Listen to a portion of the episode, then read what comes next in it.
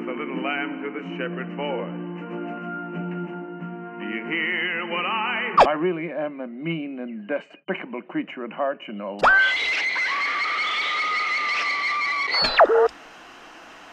You may wish to adjust the dial. You're currently tuned into the wrong station.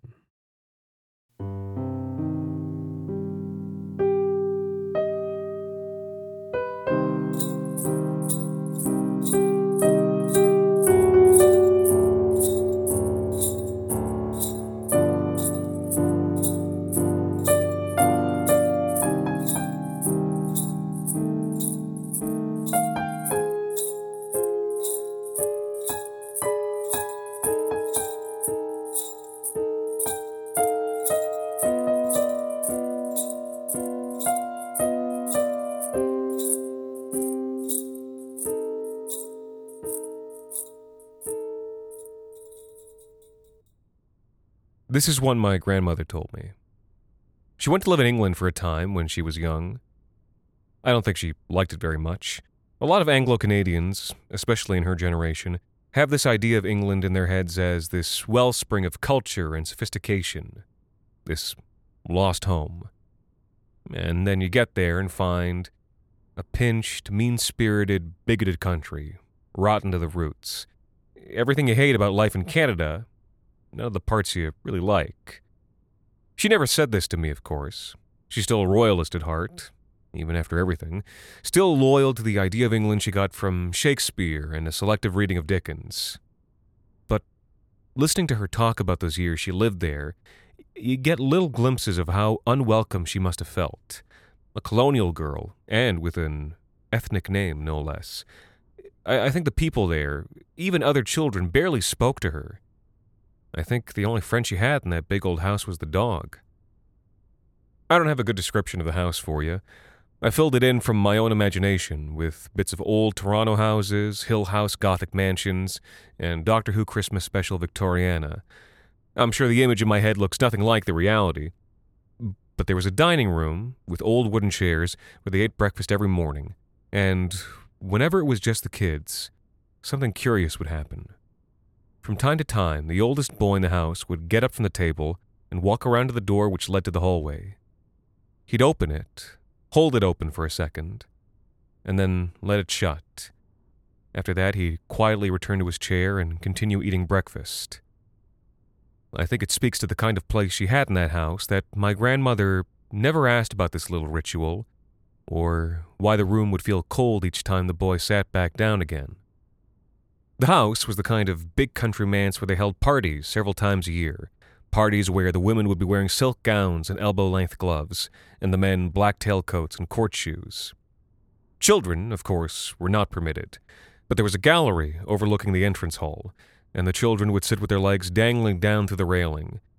As long as they didn't make any noise, they were allowed to watch the guests come in, allowed to marvel at the extravagant dresses, the elegant dancing.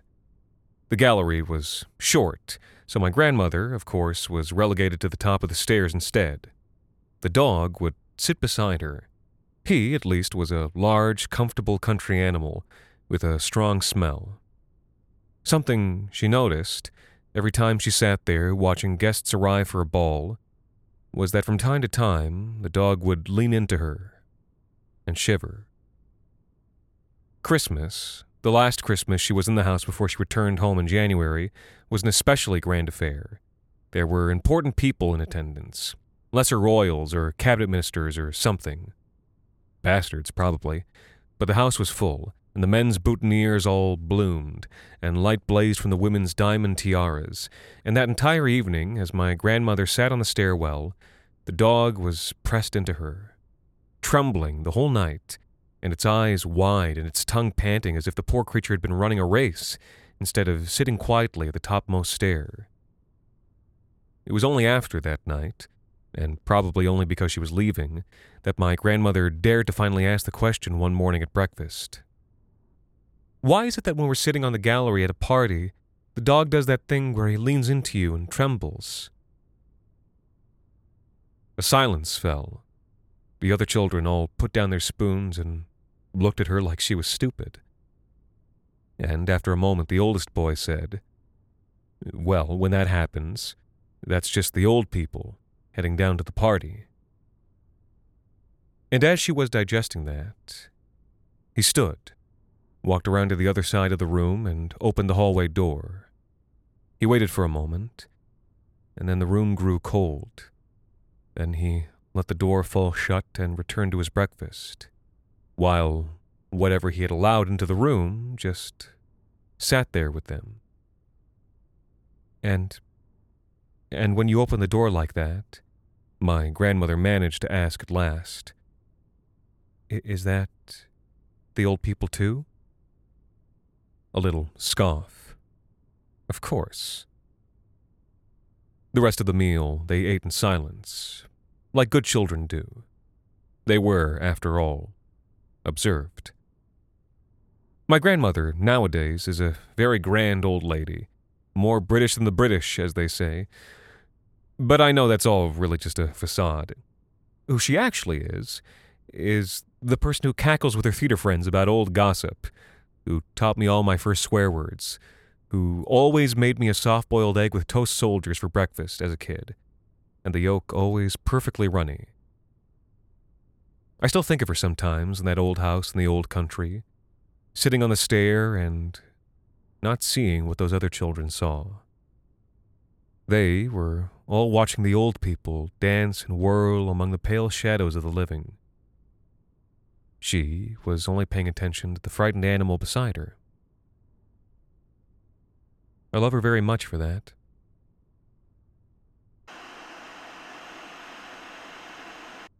Holly. You're familiar with it? I trust, I hope. You'll know then, the one thing everybody knows about holly is that it's got spiky leaves. And this one thing that everybody knows is, of course, a lie. If you ever collect a sprig of holly from the topmost boughs of the tree, you'll find the leaves are oval, perfectly smooth, in fact. It's only when the plant is threatened, say by a ruminant animal, that it turns on the gene for spiky leaves. Suddenly, those smooth edges deform into bitter points. Dr. Rudolph Carson was disturbed by this phenomenon. It's not right that the plant should be able to learn, he would tell his colleagues. In fact, as he aged and grew more alienated from his family, Dr. Carson would become increasingly obsessed with this idea. You don't understand, he'd tell his colleagues. If the plant can learn, that means it can learn how to deal with us. That means it's a threat.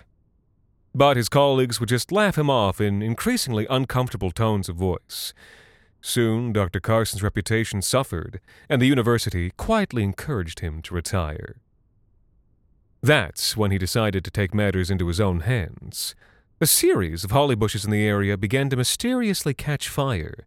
The cause was obviously arson, but nobody could think of a motive for the crime. Dr. Carson became quietly smug with his houseplants. He had committed a string of, he was convinced, perfect vigilante crimes.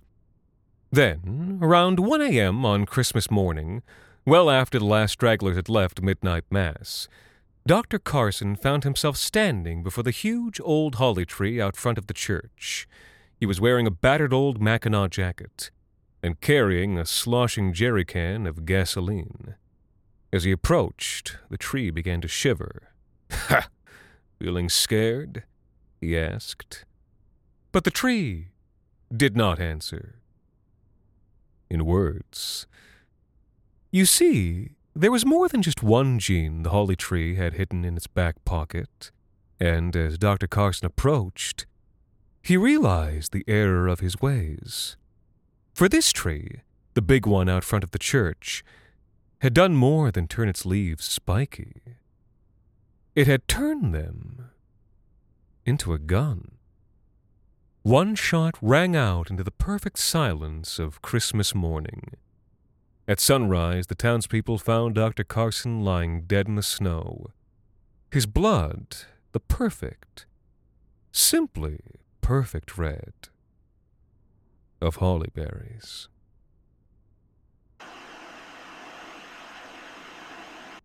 Thank God for the GO train. Thank God for reasonably affordable public transit. Without it, it would have been a panicky four hour drive. Instead, it was two hours.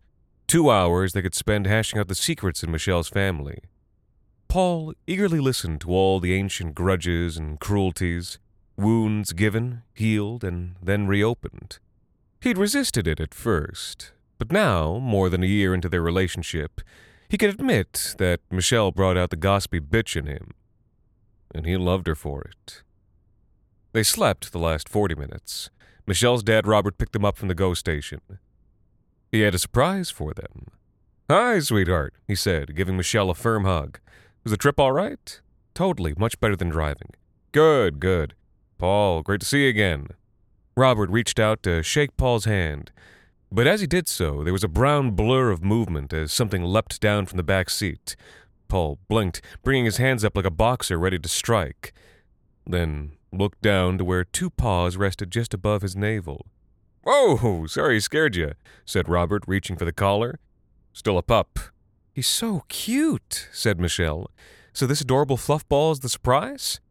Yep, said Robert. Your ma and I finally pulled the trigger. Decided we'd been empty nesters long enough. His name's Junior. The guy we got him from said he's a setter mix. Paul didn't say anything. He knew what he wanted to say. He knew that if he said it, Michelle and Robert would just laugh. He knew it was a ridiculous thing to say anyway, so what would be the point in saying it? But all the same, he thought it. And once he thought it, he couldn't stop thinking it. And what he thought was, that isn't a dog. It wasn't anything specific about the way Junior looked or acted. He couldn't point to anything like two heads or a fifth leg. Paul simply knew, the same way animals know not to eat certain poisonous berries. In the front seat, Robert and Michelle were chatting about plans for Christmas dinner. Junior was laying on an old towel next to him. Paul kept his eyes out the passenger window. Was Junior a coyote? A fox? No, nothing so simple. It was exotic.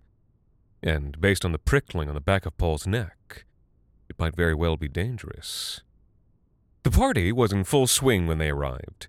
Junior slinked off between the legs of Michelle's family members and was lost from sight. Paul let out a long exhale. Robert took Paul's coat, as Michelle was immediately mobbed by a pack of cousins from out of town. Paul winked at Michelle, who gave him an almost imperceptible eye roll, both of them knowing it would be at least fifteen minutes before Michelle could escape. Paul grinned. He loved how fluid their nonverbal communication had become.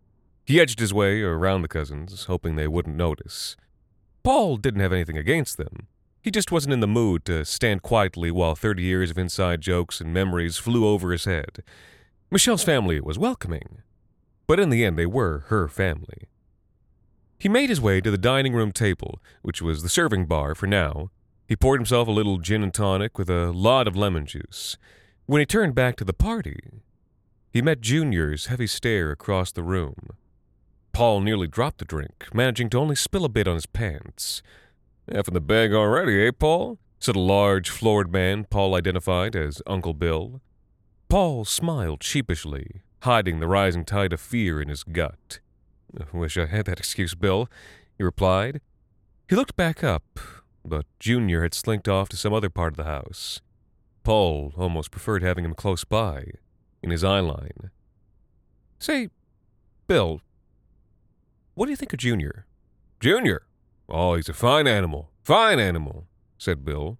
A setter mix, Robert tells me. Huh. That's interesting, said Paul, because I actually grew up around setters, and it doesn't look like much of a setter to me. You think, uh, you think maybe Robert got scammed, or maybe it was just an honest mistake? Bill blinked slowly, one eyelid coming down faster than the other, and Paul suddenly realized that he was very drunk. I suppose, said Bill. Uh, now that I'm looking closer, uh, it doesn't seem quite like a setter. Uh, I can't really put my finger on what it is. Paul paused, his drink halfway to his mouth, as he felt the hot weight of eyes on the back of his head. He half turned and caught Junior staring at him from the corner of his eye. There was intelligence behind those eyes. Whatever Junior was, it knew that Paul knew. And it wasn't happy to be found out. Maybe not even a dog at all, said Paul. A wolf? said Bill. Fine idea. Uh, quite fine. Paul didn't reply, just gulped down the last of his drink and poured another. Hey, can I talk to you? said Michelle. It was hours later. Dinner still hadn't been served. Paul wasn't hammered, but he wasn't too far off from Uncle Bill either. Junior lay asleep near the Christmas tree, his legs sprawled in a way that suggested too many joints. Or perhaps too few. Yeah, what's up, babe? Paul folded his slurring tongue around the words. What's the deal? You've been acting strange since we got here, she said. I know my family can be. a lot. Want to tell me what's up? Uh. You'll laugh, said Paul. You'll think it's crazy. You'll, you'll think I'm looking for things to upset myself. Michelle sat and waited. Paul leaned in. It's the dog, he said. It's Junior. They both looked over. Under the Christmas tree, Junior's eyes were wide open, staring right at them. He's not a dog. The two of them watched as Junior stood and bounded over. Paul thought his gait was a perfect mimicry of a happy little pooch, but a mimicry nonetheless. Michelle leaned over and scratched under Junior's chin. It made Paul vaguely queasy to watch. Yeah, I heard you were asking a lot of people about that, said Michelle. I'm not trying to make you do anything, one way or the other, but, you know, maybe stop for now. Paul took another long sip of his drink. I guess it's kind of silly, isn't it?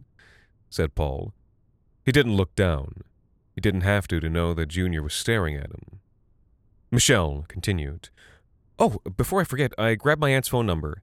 You said you were looking for more marketing work, right? said Michelle. Maybe talk to her about that. She handed him the phone number on a slip of paper. Paul nodded vaguely, feeling for the first time since they met a vast distance between the two of them, as if the note was being handed to him from another dimension. Uh, sure, said Paul. Sorry, I'll straighten up. Just nervous, you know? He crushed the phone number in his fist and crammed it into his pocket. Michelle nodded. She ruffled his hair awkwardly and rejoined the party. Junior stayed, staring at Paul, who refused to meet his gaze. After a few minutes, Junior left too. And then Paul was all alone. Dinner was finally served. The heavy holiday fare only served to deepen his isolation. Cheery banter had been impossible because of Junior. Now it was impossible because the rush of calories had thickened his tongue and clouded his mind. He could see Michelle sitting near Robert. Junior was at Robert's feet, not begging for scraps, not barking, not being a dog. At least it wasn't staring at Paul anymore. It was staring at Michelle. Paul clenched his fist under the table. So think about Michelle just chatting and laughing, as if nothing was desperately, obviously wrong. He glanced at her hand, where she held a crystal glass of port. What if he told her that all the crystal was leaded, that by drinking from it she was leeching the life from her very bones? Would she spit out a drink? Or would she just act as if nothing was wrong, totally unconcerned by the intimate danger she was inviting into her life, into her family? He couldn't take it any longer. So, r- really, what breed is your dog? Paul finally blurted in the direction of Robert. Conversation died down for a moment as a few heads turned, all thinking Paul was talking to them. Michelle's head whipped around, her eyes wide. Paul avoided her gaze. It's just like you said it was a setter mix or something. But I've been around a lot of setters. From the corner of his eye, he could tell Michelle was staring at him. He didn't care. He kept going. He needed to know, needed to get to the bottom of this, needed to. He couldn't help it. His eyes flicked over to her. She wasn't angry. She wasn't giving him a warning glance. No, her pupils were huge. Her jaw was tense. there was a sickly shine on her forehead. She looked worried. Paul faltered. Robert and the dog were both looking at him pleasantly from the head of the table. Junior, a little too interested, a little too aware. yep, a setter mix. Beautiful, right? Paul nodded. He looked at Michelle, but she was already chatting animatedly with her aunt, whose head was thrown back in gasping laughter. Nobody was looking at him. Nobody noticed as he excused himself. Nobody noticed as he stepped outside into the cold night. He pulled his vape from his pocket. A slip of paper came out with it, fluttering to the snow. The telephone number Michelle got for him. He picked it up, opened it. Only there was no telephone number on it. Just four words written in her handwriting. I see it too. He looked back to the house, saw Michelle was now in the corner with her cousin. Junior lounged in the opposite corner, sitting on its haunches in a way that made no sense.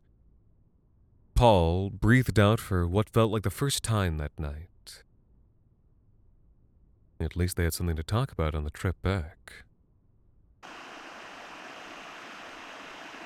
Wake up, asswipe! He's mashing his hand against my face, pulling on my ears, sticking his fingers in my eyes and nose. I was having horrible dreams, so I don't mind, but how if going to tell him that. Fuck you, I say through a mouthful of knuckles. Hey, fuck yourself. I gotta take a leak. I open the eye he's not currently jabbing. Mark's other hand is tight on the steering wheel. He's not looking at me. His eyes are on the road, dodging debris and the tattered clothes blowing on the wind. Fine, I say, but make it fast.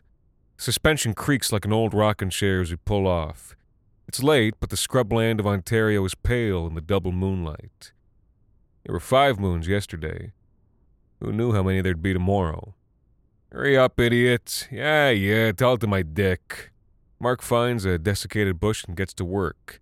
Cracked ground soaks up his piss, probably happy for the nitrogen. A light, brighter than any dawn, crests the ridge way over to the north. I gesture silently to my brother. His face turns grim. The trickling sound stops and stays stopped until that light dies down and fades away, traveling into the west. Uh, maybe next time. Maybe next time. Back in the car, it's my turn to drive. Final leg. Big brother time. A road I'd driven a million times in my mind since the world ended. I put it out of my head. Mark reclines in his seat. He's asleep instantly. I don't jab him in the eyes as much as I want to. Instead, I flick on the radio and let the static wash over me. Mom and Dad. Mom and Dad. How many times have Mark and me skipped the holidays? Shit. Probably would have shown up one of those times if we'd known this was around the corner. Put up with the sniping, drinking, the fist fights, the big speeches about how I never amounted to nothing. Nothing good, anyway. Then again, what would being around that have gotten me? At best, a black eye. Even odds if it was from mom or dad. Then angels and shit start descending from the vault of heaven, and it starts to give you, I don't know, perspective. Mark talked me into it. His last stint in jail, there was a shrink who talked a lot about perspective. Got Mark reading books. Or articles, anyway. I stayed out of jail. Just barely. That's the way it was in our neighborhood. The older brothers are under a microscope from the moment the doc pulls them out. They learn to sneak out. They learn to bend the rules that can be bent. They learn to use leverage to keep certain things off the official record. That's why my credit score wasn't completely in the shitter. But the baby brothers, golden children, spoiled rotten. Spoiled so bad they think they can sell phony Louis Vuitton next to the high school and not get popped. And does Mark learn? Fuck no. That's why he's serving three years. I assume the sentence is still on. Not like the cops let a perp walk off just because it's the apocalypse. Something must have happened. Yeah, maybe the guards got raptured. Either way, Mark shows up at my apartment 4 a.m. yesterday, yammering about seeing mom and dad for the holidays, how it might be the last chance we get. It's the first time I'd seen him in 18 months. First time we talked in two years. And, yeah, I, I don't know. It's like I was saying before angels and shit. Gives you perspective. We're into the city proper now, and I've never seen the place so deserted. Nobody on the sidewalk, all the stores closed. Only place I see people is when we pass the church on Walnut Avenue, packed to the gills with repentant sinners singing hymns. As we pass, I see something high in the sky and pull onto the sidewalk, doing my best impression of an abandoned car. A minute later, a seraph swoops down singing Holy, Holy, Holy loud enough to knock the rear bumper clean off. I know it's a seraph because all those fuckers have six wings, two in the back like normal, then two in place of arms and two in place of legs. They fly in a, like a kind of corkscrew, rotating as the wind catches each of their wings at a different angle, a tornado of feathers and God's brilliance. Personally, I think they look fucking stupid. The seraph joins the hymns coming from the church, and slowly, I see everyone inside begin to ascend on beams of light that seem to come from everywhere and nowhere at once.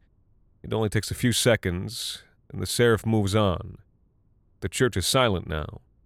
I wait a few seconds to make sure that flying fucker isn't coming back. Then I jam on the gas. I can't believe it, but Mark didn't even wake up. A left and a right, and suddenly, bam, it's the old shitty neighborhood and the old shitty memories. Streets are just like when we left them, with a bit more wear and tear from all the panic, plus piles of clothes in the gutters from all the people who got zapped right out of them. I realize I'm counting down the street numbers. I smack Mark. Fuck if I gotta do this alone. He comes to with a start, grabbing for a shiv he doesn't have. I wave in his face. Almost there, I say. I gotta mentally stop myself from grinding my teeth. The car eases up against the curb in front of the bungalow.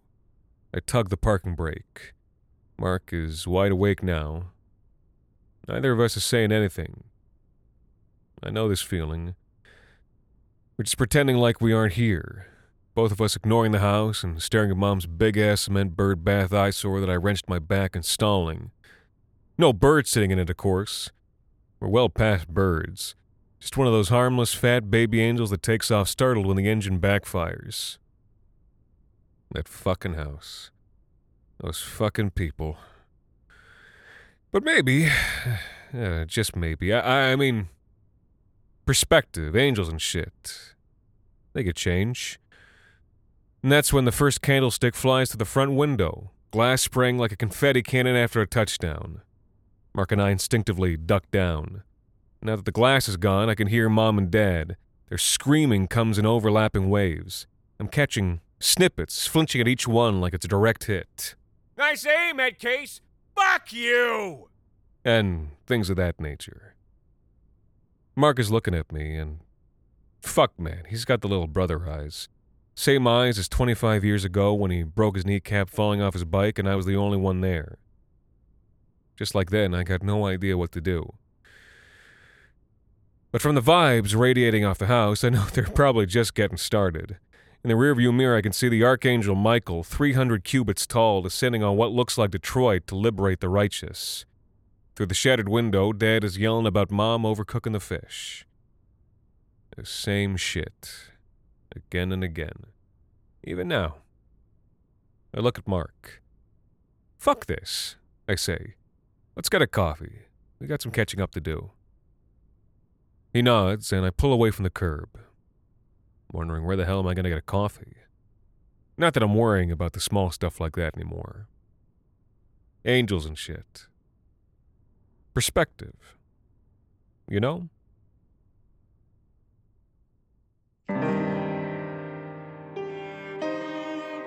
The Wrong Station is made possible with the generous support of our listeners on Patreon. Visit today at patreon.com slash the wrong station. This holiday episode was written by Jacob Duarte Spiel and Alexander Saxton and performed by Anthony Botelho. Thank you to Skylar Thomas Cohen, Theodora the Explorer, Ursula Fatsi, Michael Wisman, Lisa Taylor, Bojimbo, Laura Elliott, Heather, Haley, Eflatun Solmaz, Outlast Chance, Andre Duquette, Astrid, Christ Munch, Alan Chalfant, and Bean Planter for helping us keep the lights, well, off.